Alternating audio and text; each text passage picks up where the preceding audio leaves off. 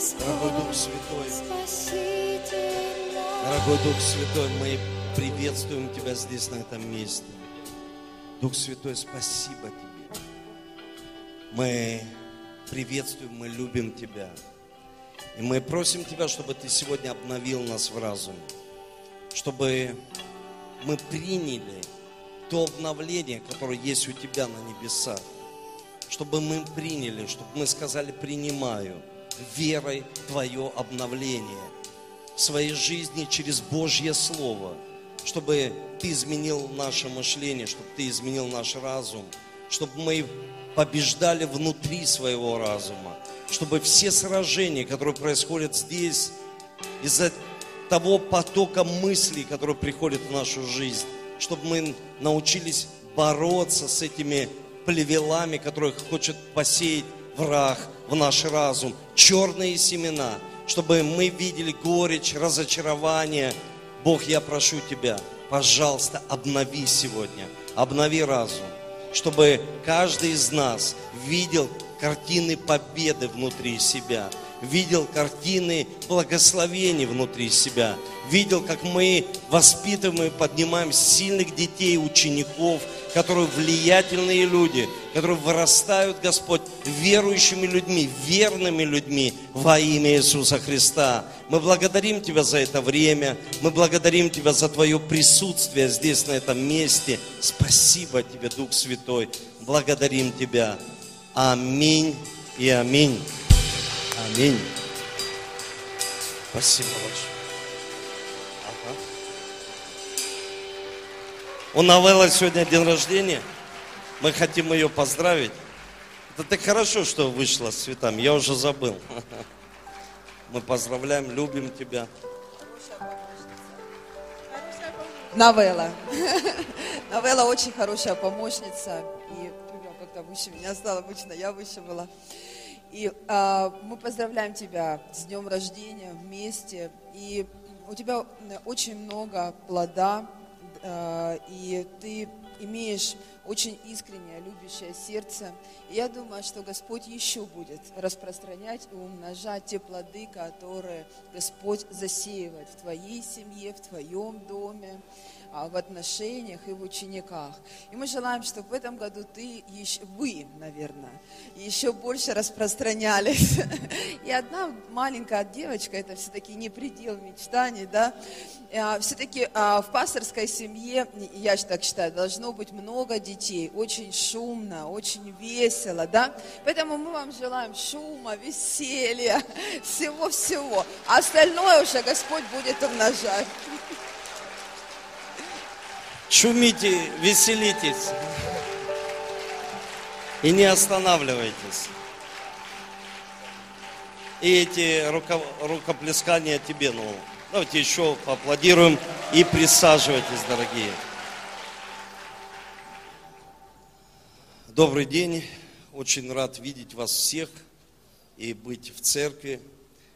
Часто мы уезжаем, часто приходится посещать наши церкви «Исход» и другие церкви. И буквально вот э, в среду я еду на несколько дней в Армению, и Бог использует нас для того, чтобы мы были благословением для других людей.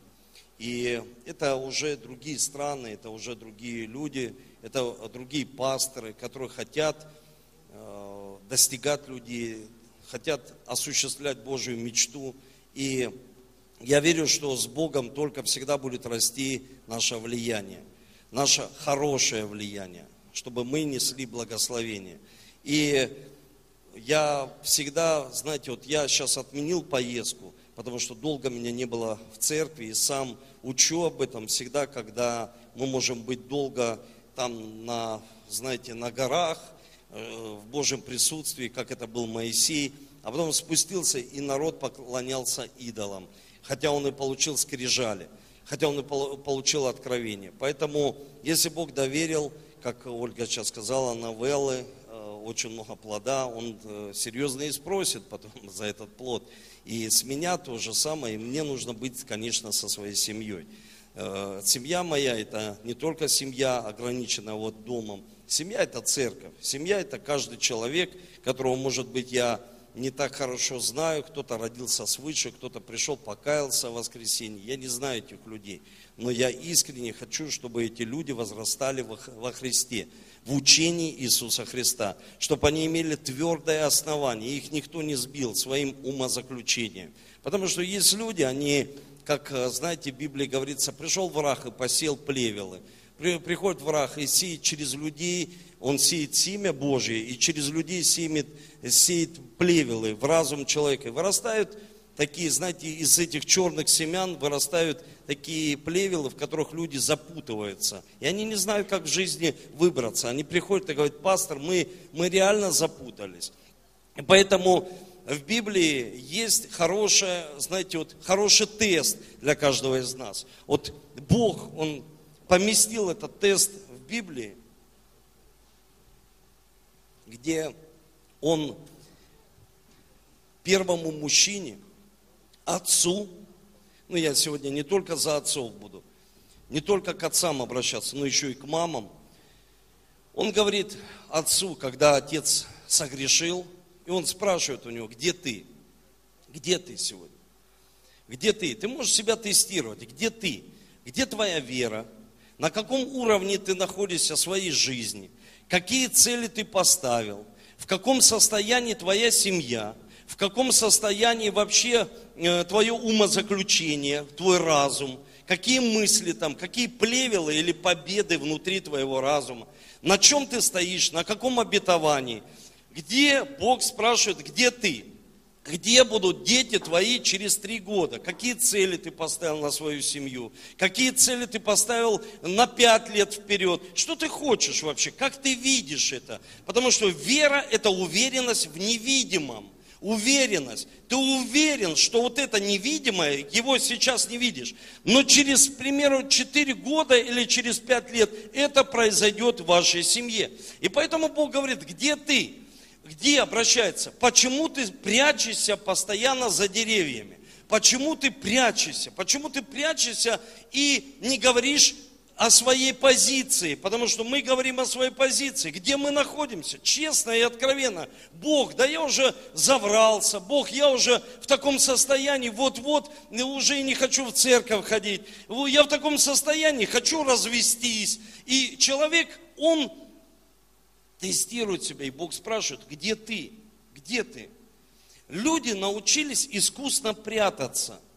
Искусно прятать за улыбками, искусно прятать за вещами, искусно прятать свою жизнь. Искусно прячутся. Они говорят, у нас все нормально, а на самом деле их духовное состояние, э, состояние нулевое. Потому что Бог спрашивает, где, где твоя молитва? Где ты? Я прихожу к тебе, а ты ко мне не приходишь. Я, я хочу, чтобы ты молился, хочу говорить в твою жизнь, а ты не хочешь. Хочу даже обновить тебя в мышлении, а ты не хочешь. Почему? Где ты сегодня находишься?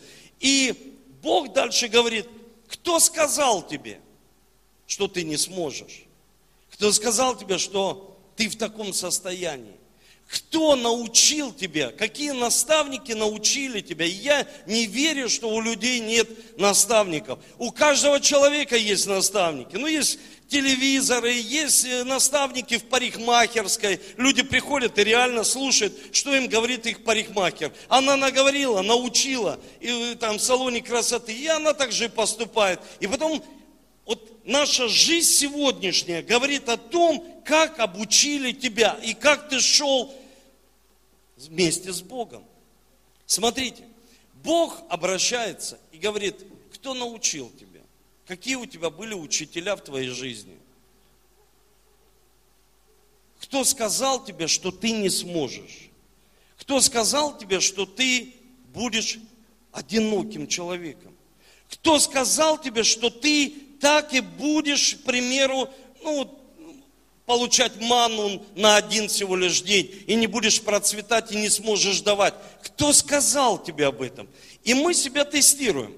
И знаете, Бог приходит к Адаму, к первому человеку, к мужчине. Многие мужчины, они думают, если у них появились дети, они все уже отцы. Отцы – это ответственность за этих детей. Человек берет ответственность за этих детей, чтобы защищать их разум, чтобы защищать их мозги, чтобы туда никто не посеял плевелы, чтобы не пришел враг и черные семена туда сеет, сеет. И отец что он делает? Отец охраняет свою семью.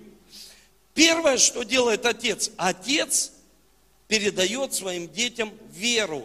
Веру. То есть отец, он учит, мама то же самое, передает своим детям веру. Настолько, насколько она верит в Бога, она передает эту веру своим детям. Многие люди, они всегда смотрят на что-то материальное. Собственность, на чем человек, в чем человек, э, что у него на руках, в чем он одет. Я хочу вам сказать, Многие отцы так живут. Они хотят передать только материальные блага своим детям. Я помню, когда в нашей жизни был такой случай, когда сгорел дом. Сгорел дом, наш остался, мама сгорел. Но они были очень, ну, они были вместе. Нам нужно было делать этот дом, потому что он стоял рядом. Это рядом стоящий дом. И было неприятно, он сгорел. И ты понимаешь, что в жизни может сгореть дом, собственность, может человек потерять собственность, может человек, ну, человека обманули, даже верующих, я знаю их, ну, некоторые, они попали под обман, что-то там подписали, и с них требуют, и вы всегда им говоришь, да не подписывайте ничего, пока вы это не прочитали, пока вы это не изучили. Будьте мудрыми людьми. И знаете, очень важно отцам, родителям передать своим детям веру. Потому что они могут лишиться всего, но если есть вера, они всегда могут начать с самого начала. С самого начала, с самого начала начинать. Начинать любое предприятие, служение. С самого начала начинать бизнес. С самого начала начинать учиться. С самого начала, если есть у человека вера. Знаете, что не достает верующему? веры. Иногда ты смотришь человек, он вроде бы верит, но когда приходят в его жизнь сложные обстоятельства, ты понимаешь, что он вообще не верующий. Он все принимает на эмоциях. Он эмоциональный человек. И я хочу с вами, чтобы мы прочитали Священное Писание. Давайте с вами откроем Бытие, 15 глава, 6 стих. Здесь говорится, Авраам поверил Господу, и он вменил ему это в праведность. Авраам поверил Господу. Авраам старый человек, у Авраама нет сына. Авраам, Аврааму Бог говорит, выйди из Ура Халдейского, выйди из родства твоего, выйди из того, как ты привык жить. Даже выйди из того, что чуждое мне. Выйди из этого. И Авраам послушал и пошел. Что значит поверить? Поверить это послушал и пошел. Послушал и пошел. Вера это не просто я знаю. И, и человек цитируют местописание. Ну и что, что ты их цитируешь? Ну и что, что ты знаешь местописание? Апостол Павел тоже, до того, как был апостолом, был Савол, вообще знал все места наизусть. Он знал пять книг наизусть. Фарисеи, они знали пятикнижья наизусть. Ну и что, что ты очень образованный человек? Ну и что, если у тебя интеллект на высшем уровне? Ну и что? Апостол Павел тоже, когда стал потом апостолом, он поставил сначала ставку на свой интеллект, но это ему не помогло. Иисус сказал такие простые слова. Знаете, мы иногда думаем, что мы делаем правильные вещи, а Иисус пришел к апостолу и сказал, вообще ты неправильно делаешь, вообще ты идешь против рожна, вообще ты идешь против веры, против Иисуса. И человек говорит, как я иду против Иисуса? Как я иду? Я же такой образованный, я же Библию наизусть знаю. Он говорит, идешь против Иисуса. Идешь против Иисуса веры. Ты идешь неправильной верой, ты идешь эмоциональной верой. А нужно жить Словом Божьим. Вера приходит от слышания, а слышание приходит от Слова Божьего. И Авраам, он поверил Богу, поверил. Бог сказал ему, у тебя будет сын. У тебя будет сын. Ты будешь здоров. Ты будешь успешен. Ты не будешь одна. Твой разум обновится, ты еще будешь учить мудрости других людей, ты обновишься здесь, в мозгах, ты будешь победителем. И человек говорит, я не верю. И что такое? Вменилась праведность. Праведность – это правильное положение перед Богом. Это твое положение. Оно или правильное, или неправильное. Вы слышите? Оно или правильное положение, или неправильное. И правильное положение, когда человек говорит, я буду учить детей заповедям Божьим. Потому что я знаю, что на протяжении тысячи лет израильский народ до сих пор стоит. Народа вокруг нет, которые были раньше, древние народы. Их нет. Но их сохранила вера, их сохранили заповеди, их сохранила не просто нравственность. Папа что-то не делает. Ну, папа так не поступает. Я хочу вам сказать, есть грехи внешние, а есть грехи духа нашего, внутренние. Вот грехи внешние, когда ты видишь, человек выпивает, курит, ну, занимается наркотиками, он обманывает, он ворует. Внешние грехи. А есть грехи внутренние. Грехи внутренние, когда человек, он ленивый, это внутри, это внутри его характера. Он нечестный, пообещал и не сделал, внутри. И я посмотрел просто Священное Писание, читаю, и в Библии говорится, Давид, он он говорит, я позавидовал вот чуть-чуть бы неверующим людям. Думаю, да зачем Давиду завидовать неверующим людям? Он говорит, потому что неверующие люди пообещали и сделали, а верующие, у него вроде и нет вот этих вот внешних признаков греха. Вот нет, вроде человек не курит, не пьет, вид благочестия имеет. А Библия говорится, о любви внутри не имеет. Почему? Потому что внутри у человека пораженный дух. Он верующий, и он приходит и спрашивает, а как же мне развестись? Ты что? Если люди неверующие, всю жизнь живут вместе, а ты верующий, ты же не, ты же не грешишь, ты же не обманываешь. Почему так? Почему ты договаривайся с человеком неверующим, и неверующий все вовремя делает. А когда с верующим ты имеешь дело, ты его берешь в офис на работу и видишь, что он не дисциплинирован, что он лентяй, он ничего не хочет. Или, к примеру, женщина или девушка увидела, познакомилась и вышла замуж за человека и смотрит, только она вышла замуж, и она понимает, кто он на самом деле – или наоборот. Что он не держит слова, что он не хочет работать, что он ничего не хочет, что он вообще ничего не хочет.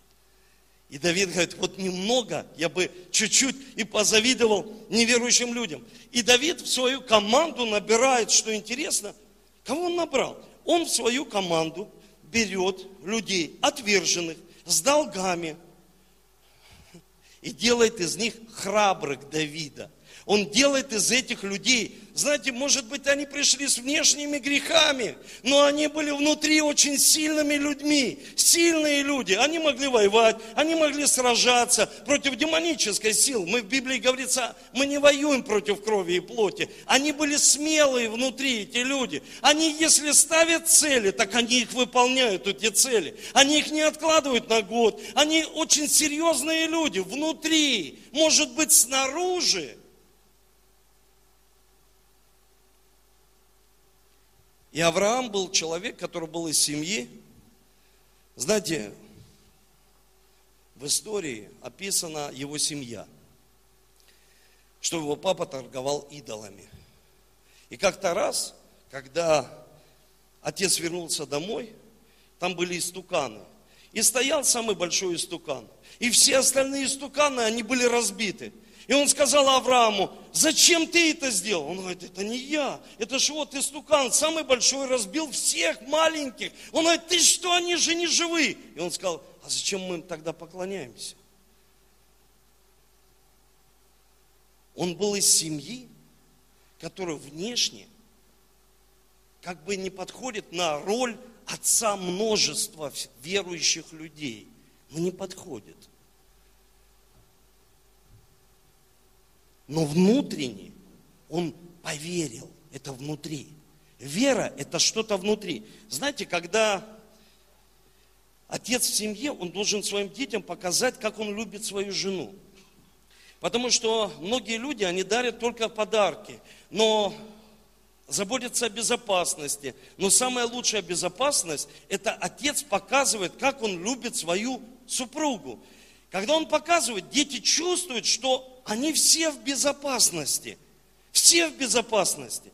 Вы понимаете, но семьи бывают разные. Вот а, тебе легко говорить, вы друг друга, поймите, разные обстоятельства бывают.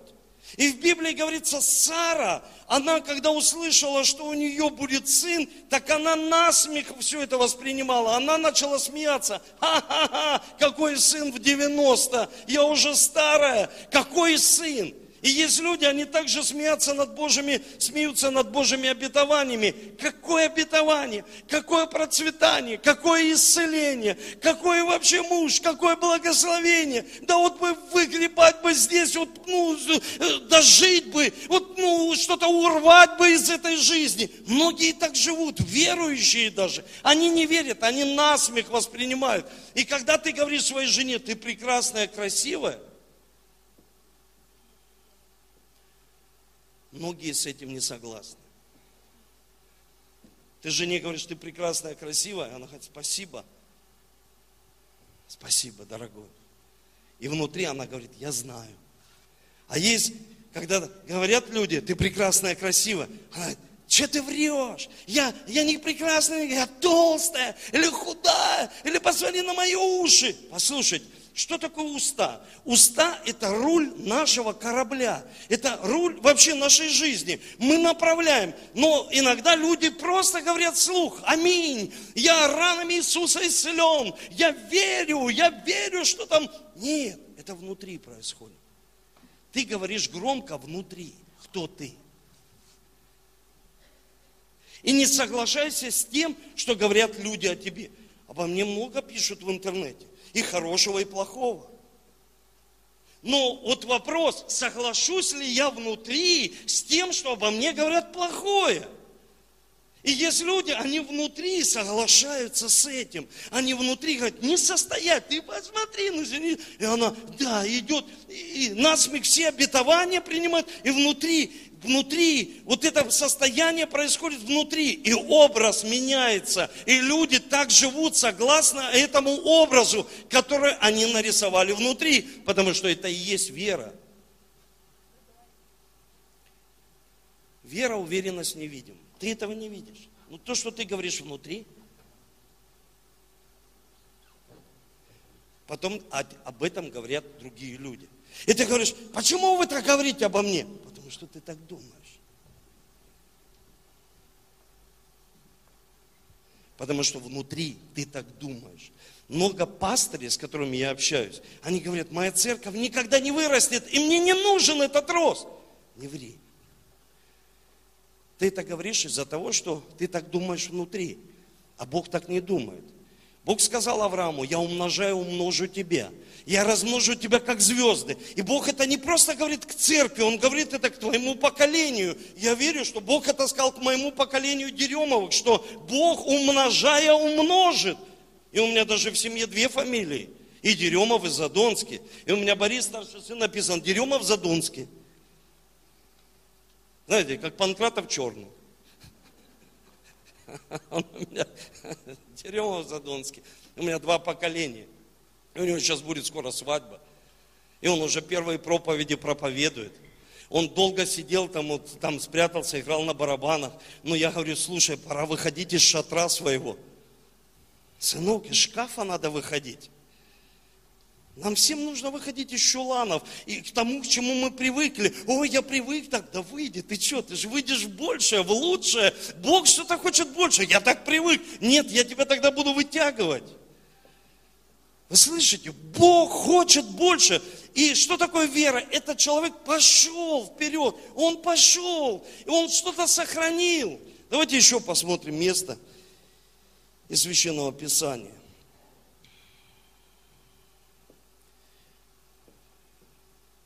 Давайте посмотрим. Послание к филиппийцам, 3 глава, 12 стих. Говорю не так, потому что я уже достиг или стал совершенным, но стремлюсь, не достигну ли я, как достиг меня Христос. Братья, я почитаю себя достигшим, а только забывая заднее, оставшееся позади, простираюсь вперед.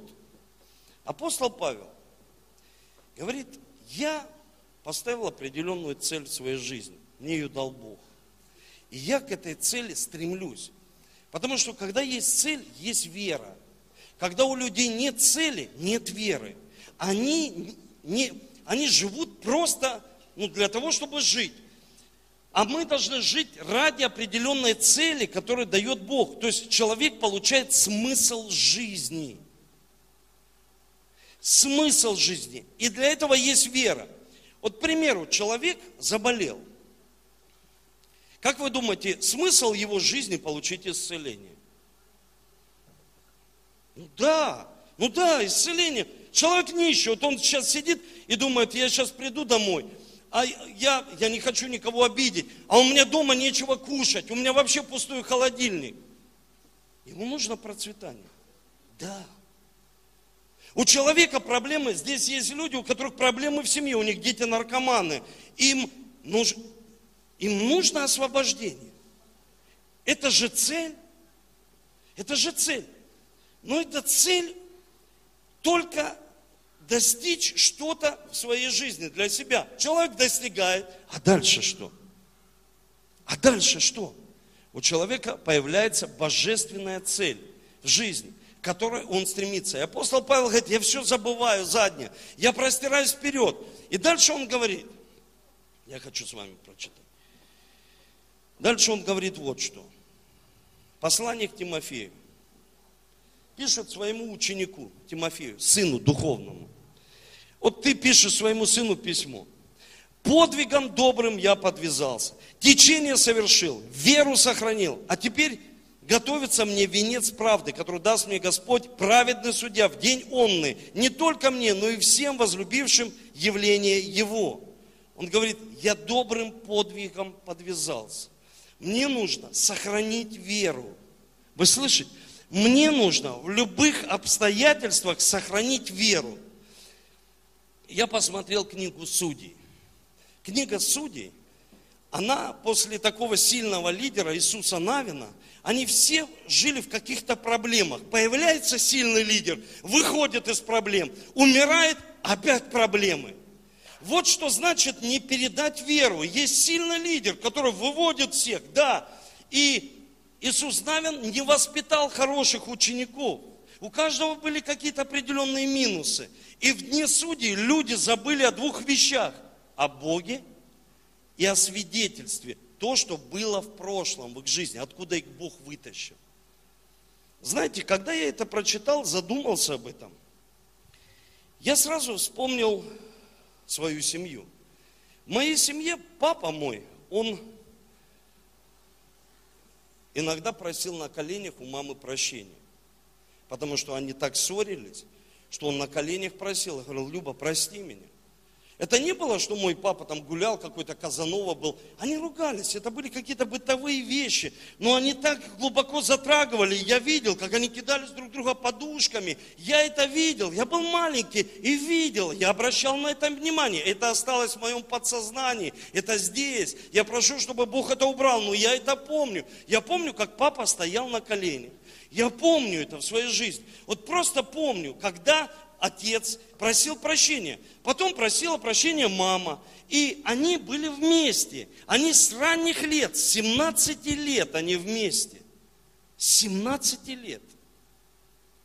Папа просто познакомился с мамой, увидел ее, он ехал на автобусе на тренировку и увидел, как она идет. Он начал искать в том районе Ростова, всех спрашивают, черненькая, такая здесь живет симпатично. Он просто ее нашел. И пришел, познакомился, женился на ней. И они были вместе. Потом мой папа узнает, что его сын зависимый человек. Это был удар, очень сильный. Потому что мой папа был прекрасный футболист и прекрасный тренер, которого знал весь город. И это был удар. Когда узнала моя мама, я мазал йодом руку, и она стояла сзади, я думал, она уже ушла. И я слышал, как она сильно загорала, она упала просто и начала так орать. И она начала плакать и, и просто говорит, почему это в моей семье? Почему не у него, не у того человека, именно у меня это произошло? Почему? Потом мой отец с мамой, они всегда, я слышал, у нас была большая квартира на Комсомольской площади. Они всегда в спальне разговаривали о том, как мне помочь. Вот всегда. Я слышал. Потом мой отец узнает, что на меня завели уголовное дело. Потом мой папа начинает приезжать в места, где уже оттуда просто так не выйдешь. Он приезжает каждый раз, каждый раз и говорит простые вещи. А я верю, сынок, что у тебя все будет нормально. А я верю, сынок, что у тебя все будет нормально. Я верю, сынок, все будет нормально. Ничего, прорвем. Он не был верующий. Я не из семьи верующих людей. Он просто верил, он говорит, я верю, что у тебя все будет хорошо. И приезжал постоянно, приезжал постоянно. И мать и она никогда не оставляли. Никогда не оставляли. И были вместе. Мои друзья, которые попали в аналогичную проблему, я помню, как мужья сразу отлетели. Эти папы нашли себе другие семьи, нашли себе молодых жен и начали типа новое начало в других семьях, но напоролись на, тот же, на ту же проблему. На ту же проблему. Почему? Потому что оставили в трудной ситуации, оставили. Авраам не оставлял свою жену, которая даже смеялась над обетованиями. Он сказал, все равно я буду вместе, все равно у нас будет сын, все равно ты будешь служить, все равно мы будем преуспевать, все равно ты исцелишься. Я верю, я верю, я верю. Вот что значит вера. И знаете, прошло время, год, 10 лет, 15 лет. И пришел человек, который сказал мне о Христе. Он сказал, Эдуард, ты знаешь, Бог тебя может изменить. Я уже не верил ни в черта, ни в кого. Просто я думал, когда уже просто вот все разрешится, как апостол Павел, хочу, говорит, разрешиться, чтобы уйти, куда не знаю. И пришел человек и сказал, ты знаешь, тебя Иисус может исцелить. Я думаю, почему мне не попробовать? Почему ну, не поверить в Иисуса, который может меня исцелить? И я поверил. И моя жизнь вся изменилась. Вся кардинально, вся, вся, вся жизнь изменилась. Проходит время. Мы женимся. У меня рождаются дети. У меня появляется двойня. Трое сразу, Борис и Давид и Валерия. Они в моей семье. У нас голод, нечего есть. Я хочу служить Богу. Я хочу служить. Бог пообещал. Люди сказали, у тебя будет благословение. Я служу и ничего. Я служу и ничего. Я служу. И папа заболел. Как же я служу? Как же и папа заболел? И папа болеет и худеет с каждым днем. И мама кормит его с ложечки.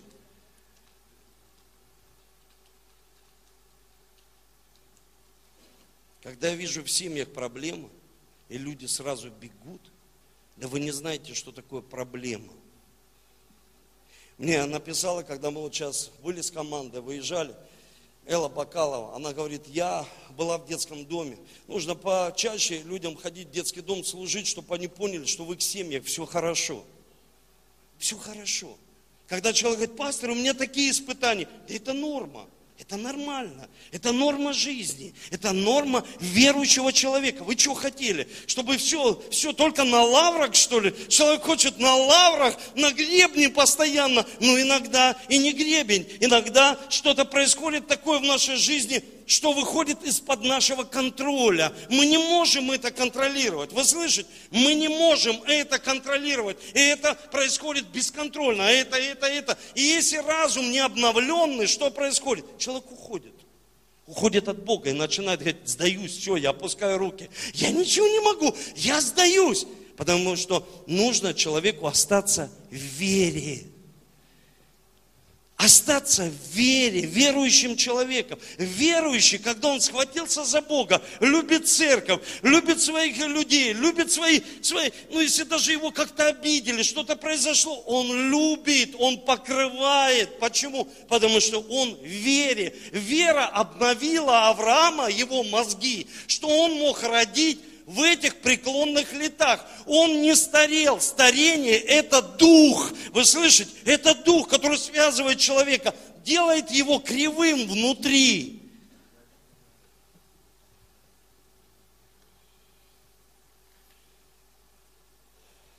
Я вчера встать не мог, а сегодня прыгаю на сцене. вчера думаю, вчера я думал, я встал, у меня защемило это, здесь сустав. Просто ни с того ни с чего. И я хромаю, думаю, да что ж, как Иаков, я, Господи, сломал ты мне этот сустав, прости меня, в чем покаяться. И я просто, а я уже думаю, о чем я думаю? На каком стуле я буду завтра проповедовать? Я буду проповедовать, но на каком стуле? Есть люди, я не могу. Прекрати ныть. Прекрати плакать. Вот по каким-то маленьким вещам. Э, э, что это такое? Ты верующий или нет? Ты сильный человек или нет? Сара получила силу верой. Верой, когда человек стал верующим человеком, что ты ноешь? Если даже что-то ты потерял, я знаю семью, они потеряли ребенка. Я помню, как они скорбели, мы были вместе с ними.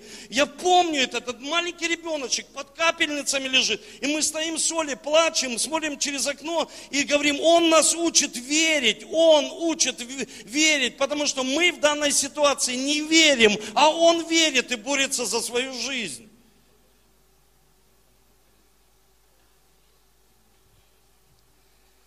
Когда мы видим сегодня, ой, Кирочка, ну, хорошенько, вы не видели, какой процесс проходили люди.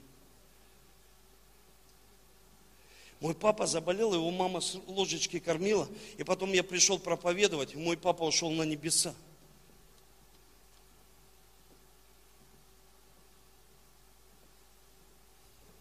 И моя мама стоит возле гроба. Стоит и плачет. А я сегодня могу смотреть на это и понимать, Мария стоит возле креста. Все разбежались, верующие, все ученики. А она и Иоанн стоят, она плачет, падает, в агонии бьется, сына распинают. Но она стоит возле креста. Ей не нравится, что происходит, но она стоит и смотрит на крест.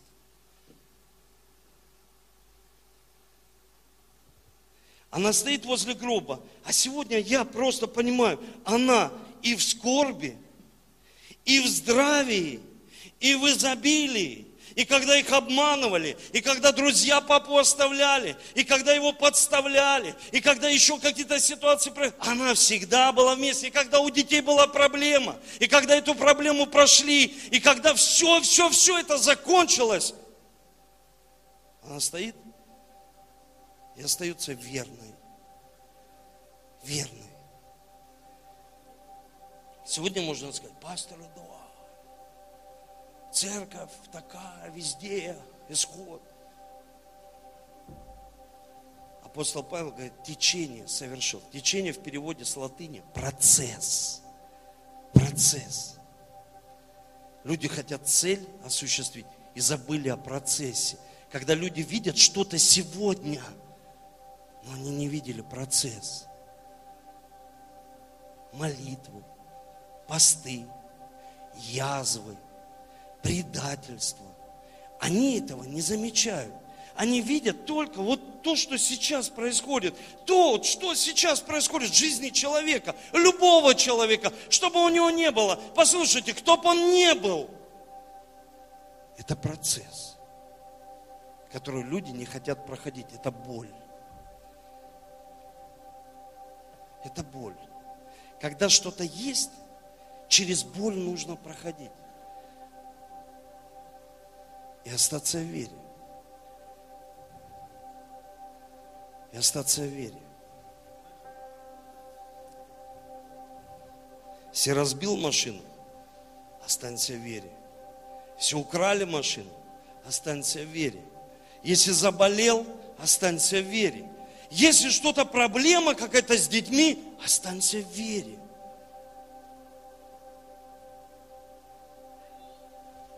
Просто останься в вере. В Библии говорится, некоторые умерли в вере, так и не получив обещанного. Они умерли в вере. Как сегодня люди много чего хотят. В вере просто. Откройте YouTube, там люди остались в вере. К ним приходят всякие радикальные организации, двери выламывают, достают их за патлы, вытаскивают и говорят, христианин, отрекайся, не буду. Пш! И ты думаешь, ужас, 21 век.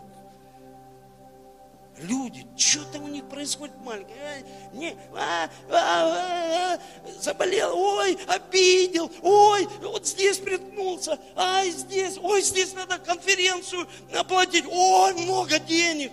А сам пошел, больше потратил на ерунду. Вы же влиятельные люди, вы же влияете. Нас посмотрело 11 тысяч человек. Вы же влияете. Даже если человек не проповедует, он влияет. Он влияет. Он на конференции слушает и влияет.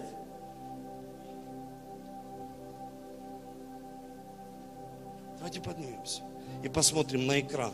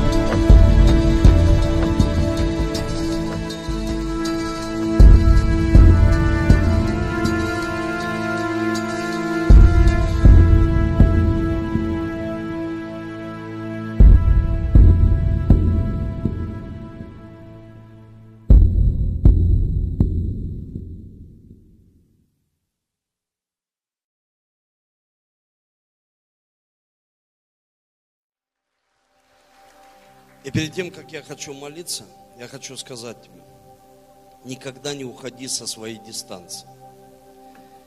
Когда Павел говорит, я подвязался добрым подвигом веры, это моя дистанция, скажи моя. Его дистанция, это его дистанция. Его дистанция, это он бежит по ней. Но твоя – это твоя дистанция. Если кто-то бежит некрасиво, но бежит, главное дойти до конца. И апостол Павел говорит, я веру сохранил, процесс совершил и иду за венцом. Главное в своей жизни христианской, верующей, добежать до небес в свое время, чтобы человек, он, может быть, не очень хорошо он бежит, может, здесь лавров не получает, может, здесь медаль ты не получил, может, здесь ты не проповедуешь на этих конференциях, но ты свою дистанцию пробежал, и веру свою ты сохранил, и течение свое, свой процесс ты прошел. Слышите меня, церковь? У каждого свой процесс. У верующего. У каждого своя дистанция. Но вера в Иисуса, она одна. Вера в Иисуса. Ее нужно сохранить. Жить верой. Не усомниться в Боге остаться верными Богу, своей семье, своим детям. Может быть, они сегодня еще некрасиво бегут. А может быть, они вообще медали не завоюют. Но есть отцы и мамы, которые помогают им бежать. Потом они помогают своим детям. И Павел пишет Тимофею, своему сыну, он говорит, сынок, я дистанцию пробежал, теперь дело за тобой. Научи также других людей, чтобы они бежали точно так и никогда не бросили то, что они начали. Не бросили служение, не бросили семью, не бросили институт, не бросили, если ты занимаешься, я не знаю чем, не бросил бизнес, не, бро... не бросай то, чем ты занимаешься. Не бросай то, чем ты занимаешься. Но дойди до конца, будь верующим человеком. Если люди говорят, я же до конца иду, будь там верующим. Если Алексей Денисенко, он проповедует Христа, так и там он собирает э, чемпионов, там и там он проповедует. Потому что он верил, он не просто прикрывается спортом, некоторые люди еще, на первом месте Христос. Я знаю тоже успешных людей, которые не прикрываются своим успехом. Они говорят, мы показываем другим людям веру, веру. Потому что мы оставляем детям как наследие веру. Я хочу молиться с вами о том, чтобы вот этот вирус ушел. Вирус у людей. Бросать все на полпути. Если даже больно, дойди до конца. Твой небесный Отец сто процентов тебе помогает. Написано, Он несет тебя как бы на руках.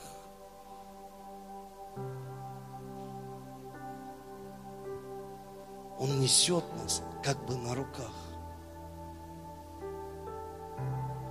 Не оставляйте свои семьи, не оставляйте свое служение, не оставляйте Бога. Где ты? Где твоя вера? Кто научил тебя не верить?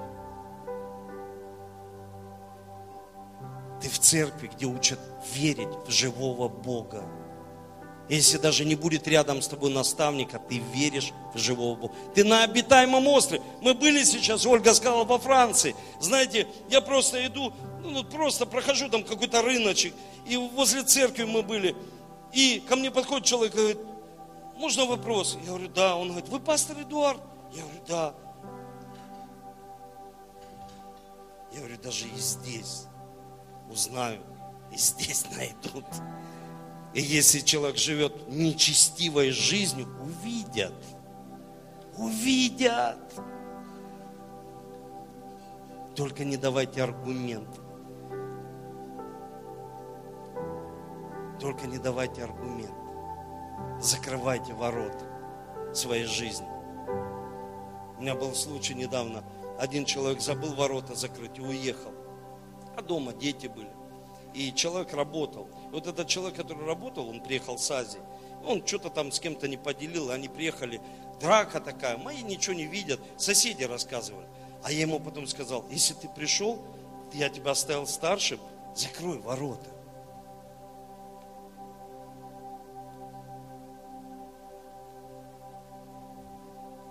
Не оставляйте аргументов, он только ищет, как зайти.